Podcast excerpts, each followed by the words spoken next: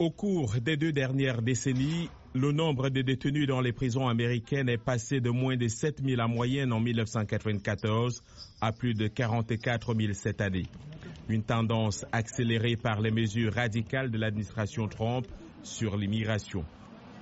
Pour Kirsten Nielsen, secrétaire à la sécurité intérieure, toute personne entrant dans le pays illégalement sera détenue, poursuivie et rapatriée. Vouloir un emploi ne constitue pas une raison valable pour une demande d'asile au regard de la loi américaine.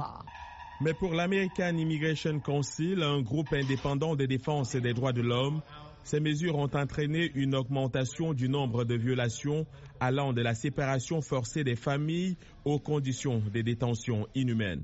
Kirsten Nielsen, secrétaire à la sécurité intérieure. Nous parlons des droits humains fondamentaux et du strict minimum de protection juridique dont devrait bénéficier toute personne en détention.